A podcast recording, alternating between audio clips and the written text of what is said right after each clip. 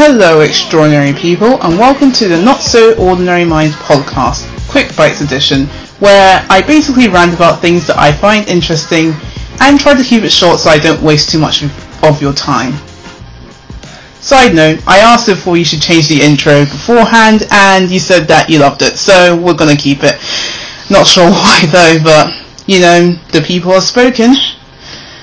Um, today we decided that we wanted to talk a little bit about um, role, mo- role models, which is a bit more of a side niche topic as we do not talk about people with neurodivergence in STEM positions as much. And of course, we also want to have people to inspire us and make us want to go into those positions.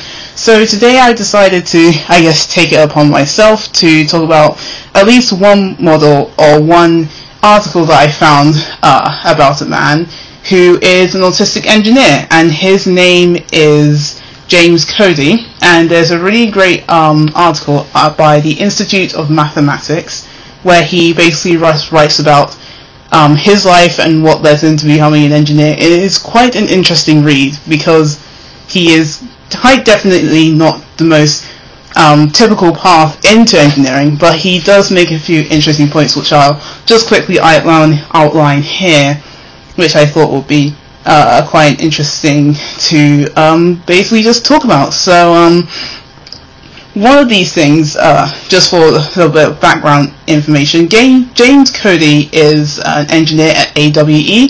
For some people who don't understand or know what that firm is, it's a it's a UK firm, so he's a British man, and it is basically the firm that uh, maintains the Trident. Um, they're nuclear uh, companies. Essentially, what that means is the Trident is the nuclear warhead in the United Kingdom. Essentially, like um, like the Pentagon, sort of, but in the UK terms for American viewers, um, if you understand that term. So, definitely um, interesting work, as that is um, one of the most powerful uh, weapons, but it's also quite interesting to deal with every day as I've um, interacted with a few nuclear engineers and it's a lot more complicated than we make it out to be as it, a lot of work and detailing goes into making sure they're safe and um, making sure that um, they definitely work properly and won't explode on us. So it's an um, interesting work and he basically um, in 2017 gave a presentation at the IMA's Employees Forum, IMA meaning um, Institute of Mathematics, um, titled "The Autistic Engineer," and this is basically just him um, doing like a um, afterwards piece. In here, he uh, talks about how his inspiration for his presentation was how he found that there were a lot of similar traits between autistic people and top engineers, which I can definitely uh, attest to because a lot of um, engineers I've met in my life have also tended to be on the spectrum, especially with the men, which has uh, a little bit of an interesting um, thought because sometimes these things can often overlap with each other. And of course, in very um, engineering fashion, he's provided us with a table, which I'd recommend also um, looking at. But basically, it talks about how um, qualities of top engineers and compares them with typical ASD traits.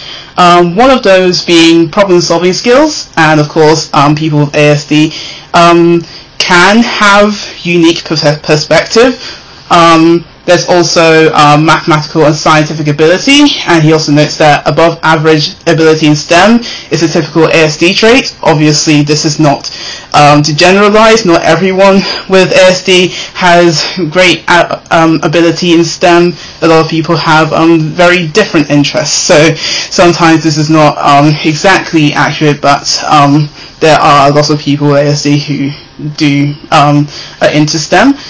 Um, there's also motivation to keep on learning, um, typical ASD straight ASD traits, um, intelligence and perseverance, which I guess is a bit of a big up for ourselves, but I I find that um, I guess um, a trait that we can see in at least some of the colleagues I see around me who um, self-identify as autistic. They often um, are very keen into their own interests. They want to go directly 100% into whatever they do. So I can definitely see how those sorts of things can um, correlate. Um, the table continues, but I don't want to waste too much of your time. I the title, so um, I recommend that you look in the description to find the article to read a little bit more about yourselves for that. Um, another point uh, I found useful um, from reading this as well is how he talks about um, his unconventional route into engineering, and basically um, talks about a story of someone I suppose overcome, overcoming challenges. Uh, for him, he went to university studying engineering and obviously faced a few issues with um, assimilating into society, interacting with his peers, but most importantly, um, afterwards, after he graduated, he was faced with um, not being able to find a job, which isn't very useful, even though he did an engineering degree. So that forced him to actually start out as a GP receptionist. Um, and he has a very uh, funny uh, anecdote about some of the stories that he has from being a GP receptionist and how he was somewhat bad at his job. But um, th- doing this actually forced him to have to interact with others, and that is one of the ways that he's able to improve his socializing skills, which is something that is often seen as an ASD trait to not be very good with other people, and thus that forced him to be able to uh, talk to more people, to be able to improve his communication, speaking skills, all these things, and that is what led him to, I guess, improve himself so that when he did try to find um, further jobs, he was able to um, use his improved skills in order to assimilate more into uh, into the role better. So that those are sorts of things that um, I think is interesting to talk about, where how we can try to improve ourselves despite having um, certain issues. Um, particularly, I guess, even with myself, sometimes I understand that I'm not very good at public speaking, but why am I doing a podcast? Well, here I am, just trying to um, fix myself, I guess, in that regard, even though I stutter and say random things for no reason. Um, this is me trying to improve myself in this regard, so I think that others should also try to do the same for themselves. Try to figure out how can you um, try to better yourself despite the circumstances, which is I find is a great uh, message to send. Um, in the end, he ends his account with quite an uplifting quote about how autism is not a sentence, nor does it end to be. Sorry, autism is not a sentence, nor does it need to be a life-limiting condition, quote unquote. Um, and that in fact that we should um, go after all of our passions with 100% for the good of mankind. Which essentially is essentially just saying, um, do what you like, uh, ignore what other people say about you. Which I think is a great message all around. Just do what you do. Um, you are a unique individual person, uh, no matter what the um, other people say, just make sure that you're doing something you love, and he's doing what he likes, and I guess that supposedly is um, nuclear engineering. And yeah, I just wanted to highlight a role model that perhaps someone out there would would like to um, somewhat relate to, as we don't often talk about. Um, people with these sorts of conditions as um, STEM role models. Of course, we have the ones for women and people for uh, people for black people um, uh, and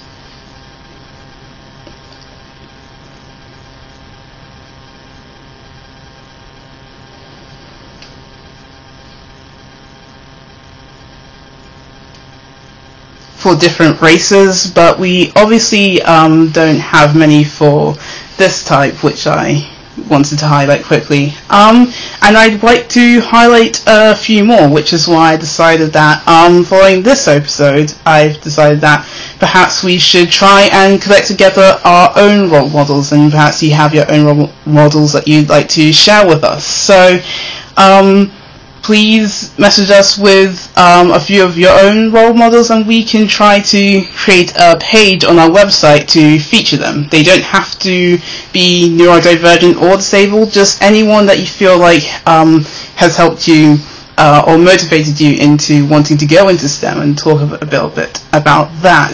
So if you feel like that is something that you would like to do, of course we'll provide a few of our own um, on this page. Just wanted to notify um, that we are going to try and create that. So if you'd like to contribute, you can DM us on Twitter at not so underscore ord mind or message us directly on our website. Um, links will always be in the description. For this episode, I think that's it. And uh, as always, stay extraordinary